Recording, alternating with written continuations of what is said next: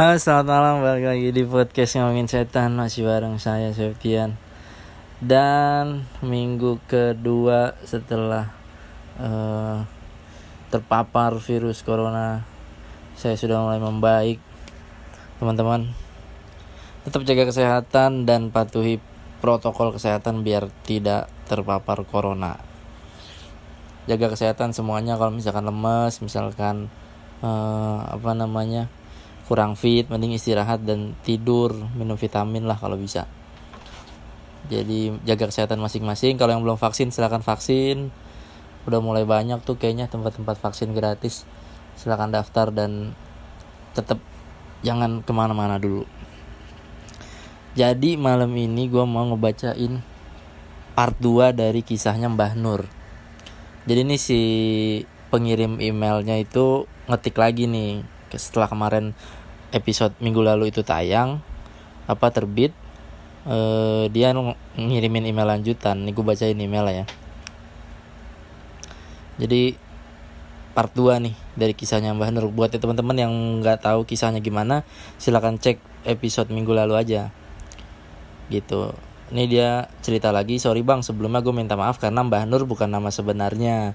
Dari awal gue izin dulu sama bokap nyokap buat cerita hal ini dan mereka bilang ya jangan pakai nama aslinya nanti takut ada keluarganya yang tahu atau nggak terima. Untuk amannya pakai nama Mbah Nur. Oh jadi kemarin Mbah Nur itu bukan nama asli ya tapi ya kita samarkan lah biar lebih gampang penyebutannya. Sorry gue lupa cantumin hal ini di email. Oh nggak nggak masalah. Santai.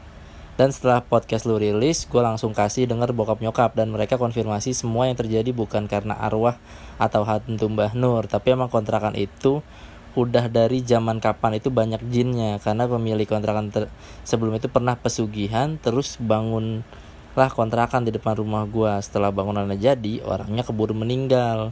Karena nggak bisa ngasih jatah tumbal katanya. Akhirnya sama keluarganya itu e, dijual tuh kontrakan buat nutupin utang-utang. Nah jin-jin yang pernah dipiara sama orang tadi itu nggak bisa ke mana-mana. Tinggallah gentayangan di kontrakan itu nah karena pas kejadian Mbah Nur meninggal sampai meleleh dan hampir busuk itu kejadiannya di kontrakan tersebut maka orang-orang hubung hubungin lah horor-horor tadi itu dari hantunya Mbah Nur. Bokap gue bokap gue itu salah satu sesepuh di situ makanya tahulah sejarah-sejarah daerah rumah gue saat itu. Sekarang kontrakannya udah nggak ada bang karena kebakaran 10 tahun yang lalu. Sekarang udah jadi kontrakan lagi tapi nggak tingkat kayak zaman dulu dan udah permanen. Kejadian rame Mbah Nur itu tahun 2003 sampai sekitar range tahun 2003 sampai 2004 jadi eh, terkonfirmasi sudah ya bahwa yang pertama nama Mbah Nur itu adalah nama samaran yang kita kita sepakat untuk menyebut dia agar tidak ada keluarga atau eh, pihak-pihak yang mengenal Mbah Nur ini secara pribadi merasa tersinggung atau tersakiti karena email ini atau karena cerita ini itu yang pertama terus yang kedua ternyata kejadian-kejadian aneh itu bukan karena cuman meninggal Mbah Nur tapi memang uh, si jin si kontrakan ini memang udah banyak penghuninya karena tadi pesugihan si pemiliknya gitu.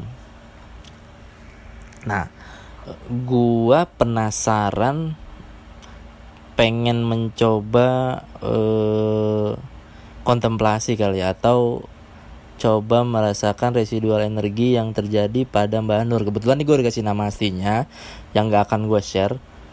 Uh, eh, gue coba mencari informasi dari dari si nama ini gitu ya. Semoga dapat informasi atau jawaban yang yang kita semua harapkan lah gitu kurang lebih. Gitu nanti akan gue cari tahu caranya kayak gimana. Nggak usah saya share dong caranya. Nanti aja lah. Gitu. Jadi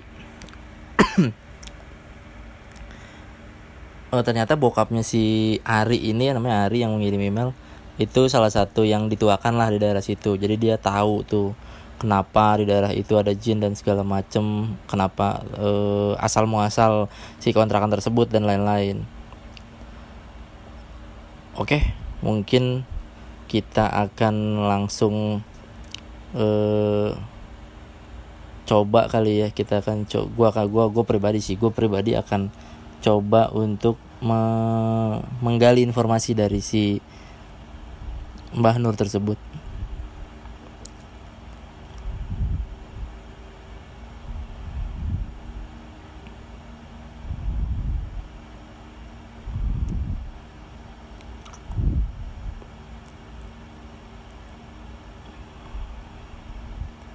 Jadi gue nggak tahu ya eh, kalau Ari dengar mungkin nanti bisa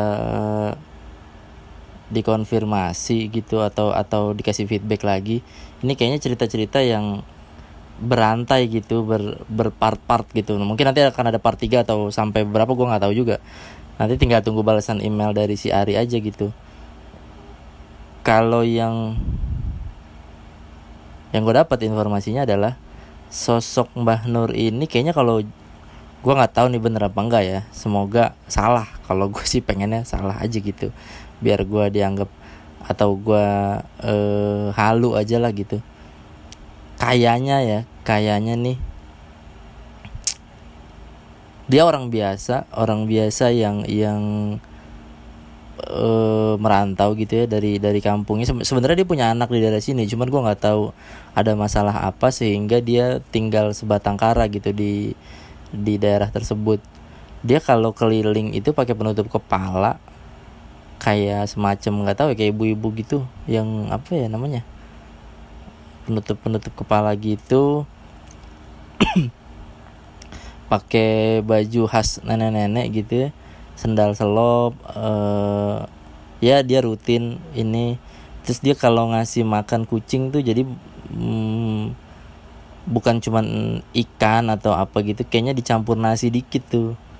Ada ada ada campuran nasi sama yang pokoknya yang apa-apa aja yang dia bekas makan gitu ya kayak potongan a kayak tulang ayam tulang ikan tuh dia dia kasih sisa-sisanya ke kucing-kucing yang liar di depannya Nah untuk si uh, untuk si apa jin-jin penghuni kontrakan tersebut memang berasal dari si penghuni eh apa yang punya kontrakan sebelumnya.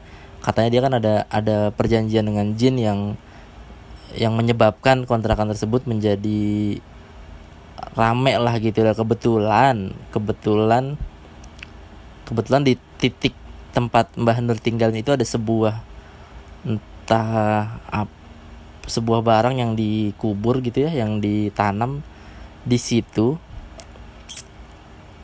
Auranya cukup negatif dan dan e, menimbulkan sebenarnya nuansa yang nggak enak untuk si penghuni. Nambah nur ini cukup cukup uh, hebat menurut gue ya karena dia biar berhasil menutupi ketakutannya itu atau menghi tidak menghiraukan gangguan-gangguan yang terjadi sama dia gitu. Kayak nggak jarang dia tuh sering juga tuh diganggu. Malam ada yang ngetok. Yang gue lihat lumayan dominan di sini adalah sosok. Sosok eh, Poci ya. Sosok Poci yang terkurung gitu ya. Tinggi besar eh, matanya agak menyala gitu. Ada sosok perempuan berbaju hitam juga di bagian eh, depan-depan kontrakan. Itu yang sepertinya dia adalah aktor utamanya. Dan dan waktu kejadian kebakaran itu bukan cuman kesalahan manusia tapi memang ada ada gangguan sedikit dari bangsa jin yang memperparah lah. Mungkin kejadiannya memang dari disebabkan oleh human human error gitu. Uh, kalau nggak salah nih gue nggak tahu ya. Yang gue dapat informasinya sih dari kompor gitu lupa dimatiin sampai ya akhirnya akhirnya akhirnya ngebakar ngebakar semuanya gitu. Dan ada sosok eh, laki-laki kurus ya. Nggak ada kepalanya gitu yang yang coba yang coba mengganggu si Mbah Mbah Nur ini tiap tiap malam gitu. Dia gangguannya dari dari si sosok salah satunya dari sosok si laki-laki kurus ini. Lumayan banyak sosok-sosok kecil-kecil yang yang mengganggu di daerah situ. Dan ternyata sih yang punya kontrakan ini menurut informasi yang gue dapet dia tidak cuman bangun kontrakan itu dia dia punya beberapa aset yang pada saat kontrakan itu hancur gitu atau kekayaannya runtuh semuanya ikut ikut ikutan runtuh gitu. Makanya gue bilang berkali-kali kalau misalkan perjanjian sama setan sama jin tuh gak bakal cuan. Jadi kalau lu semua ada yang kepikiran buat kayak gitu-gitu lu pikir-pikir lagi deh. Karena karena bener-bener emang nggak bakal nggak bakal untung gitu. Itu tadi. Soal meninggal Mbah Nur.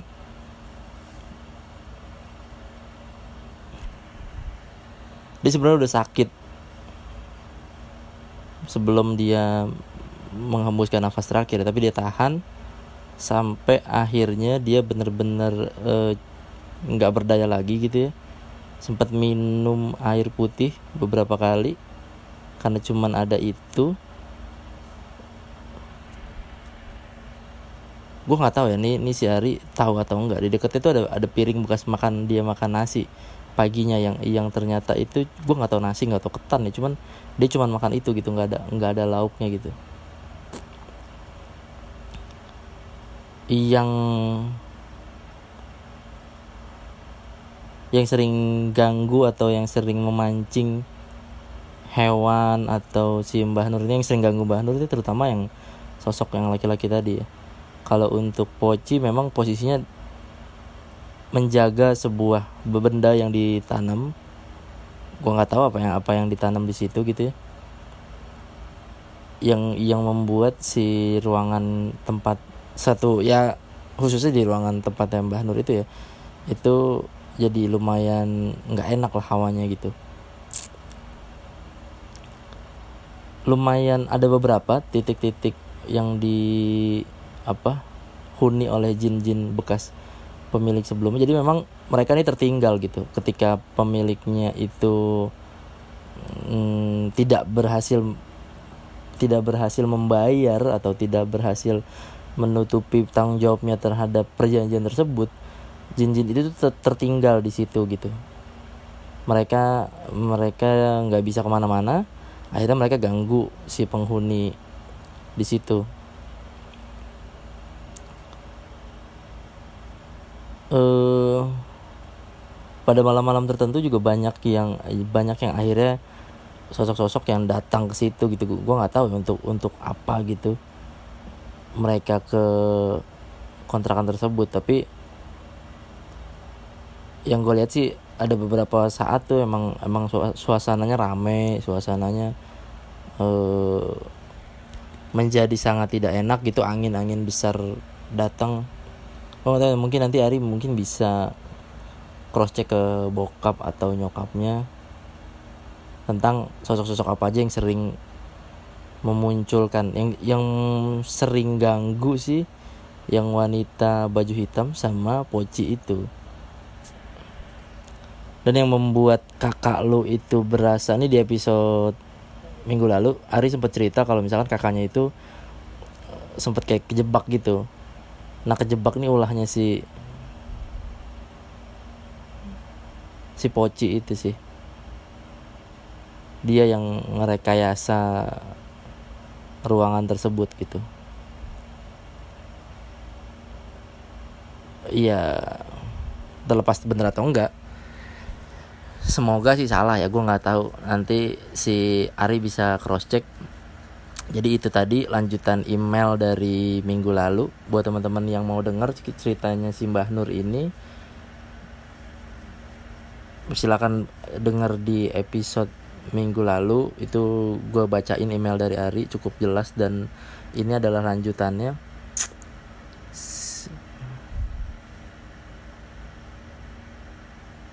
Itu aja kali ya karena hmm,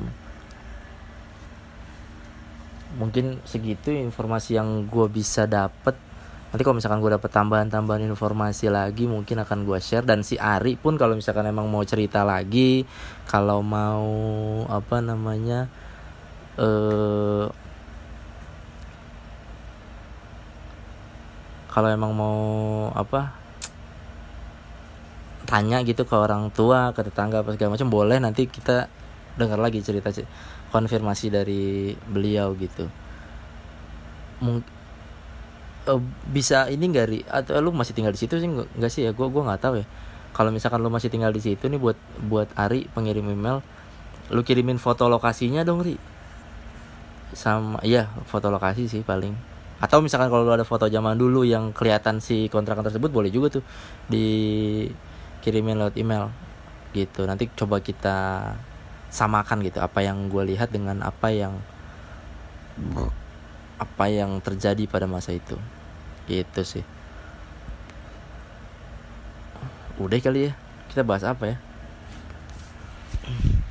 Jadi kita bah mungkin gue baru aja uh, lihat ada sebuah video. Gue lupa ya videonya ada di Twitter atau di YouTube waktu itu jadi ada satu buah satu orang gitu dia uh, penelusuran ke satu tempat. Ini settingnya kayak di dari daerah Timur Tengah ya karena logat dan bahasanya Arabian gitu Arabik gitu. Dia mencari tahu sosok iblis gitu sosok jin yang menghuni daerah situ. Dan dan itu mm, menurut gue salah satu penelusuran yang lumayan gila sih karena salah satu tim mereka ada yang ada yang sampai kegantung kakinya di atas tapi tuh kayak nggak ada apa-apa bener-bener nggak ada apa-apa gitu. Jadi cuma kakinya nempel di plafon deket lampu gitu. Itu creepy banget. Dan beberapa spot-spot tuh ada yang tiba-tiba muncul sosok yang dia wujud tapi tidak berbayang gitu. Tidak punya memiliki bayangan tapi dia nggak wujud itu yang menurut gue agak-agak serem gitu. Lu cek dan nanti deh gue lupa nama videonya apa. Nanti kalau misalkan gue ini bisa cek di twitter atau instagram gue lah. Nanti gue share uh, link videonya gitu. Gue lupa kayaknya sih di youtube deh. Nanti nanti coba ini deh. Gitu. Dan kalau misalkan lu punya video-video orang yang kayak lagi penelusuran atau lagi cari-cari apa namanya ya nyari-nyari interaksi sama bangsa lain gitu yang menurut lu kayak anjir nih serem banget bang. Lu boleh kirimin aja emailnya ke gua atau DM atau atau gimana lah. DM atau email lu linknya lu kirimin aja. Nanti coba kita react gitu coba kita lihat coba gua tonton. Nanti gua akan uh, lihat seberapa serem gitu. Kita akan sharing-sharing aja gitu. Kita lihat anjir ini bener apa enggak sih? Ini settingan apa enggak? Karena karena sejujurnya kalau yang video-video yang di Indonesia kebanyakan kebanyakan tuh memang objek yang ditimbulkan gitu. Memang memang ada objeknya. Kayak misalkan waktu itu pernah ada salah satu paranormal yang bikin video tentang hantu berke hantu pala buntung yang naik kuda. Nah itu kuda kuda beneran. Kuda beneran orangnya orang beneran yang di make up atau didandanin seolah-olah menjadi hantu kepala buntung. Itu kelihatan banget karena ya banyak lah faktornya dari mulai bentuk yang terlalu solid terus hmm, apa namanya kena lampu ada ada bayangannya segala macam kayak gitu gitu padahal mungkin dia mungkin selevel bukan jin sekelas iblis atau Lucifer gitu yang bisa memang wujud bener-bener 3D dan bisa kontak langsung dengan benda lain gitu. Tapi ini kan cuma jin-jin hutan yang menurut gue kekuatannya nggak sampai segitulah. Itu banyak banget tuh yang kayak gitu-gitu. Ada yang ada yang dipukul ada yang di ada yang dilempar pakai air segala macam nah itu menurut gue agak berlebihan gitu settingan. Tapi yang tadi video yang orang timur tengah tadi itu si jinnya ini dia dia kan sambil pegang kamera terus. Nah itu tiba-tiba dia nyorot ke sebuah kursi gitu besi. Tiba-tiba kelempar kursinya kayak gitu-gitu. Jadi memang gerakan-gerakan yang memang sulit di logis logikakan gitu. Ntar, ntar gue coba ini deh. Ntar gue coba share linknya itu aja kali ya. Tadi lanjutan dari kisahnya Mbah Nur dan sedikit sharing soal video-video yang gue gue tonton di masa isolasi mandiri ini. Uh, sekali lagi diingetin kalau lu mau donate, kalau lu mau donasi ke podcast ngomongin setan silakan. Linknya ada di bawah. Uh, lu bisa donate. Gampang banget sih. Di Saweria itu itu akan langsung masuk ke akunnya podcast ngomong setan atau akun gua nanti. Gitu. Untuk mendukung konten kreator uh, kesayangan anda silakan berdonasi. Dengan dengan senang hati akan saya terima dan kalau misalkan lu cantumin nama lu akan gue bacain sih nanti setiap episodenya. Misalkan ada misalkan besok nih ada yang donate ke gua di episode depan. Di episode berikutnya akan gue bacain siapa yang donat dan berapa jumlahnya gitu sih. Oke segitu aja dari gue uh, sorry kalau misalkan ada kata-kata yang salah dan gue sih nunggu kelanjutannya sih. Kelanjutan si kisah Mbah Nur ini. Mungkin ada akan ada berpart-part dan akan gue rangkum nanti setelah selesai ceritanya. Jangan lupa dengerin terus uh, podcast ngomong setan dan kalau mau ke kirim email silahkan kirim ke kotak surat.pns@gmail.com. Oke, sampai jumpa di episode berikutnya. Dadah.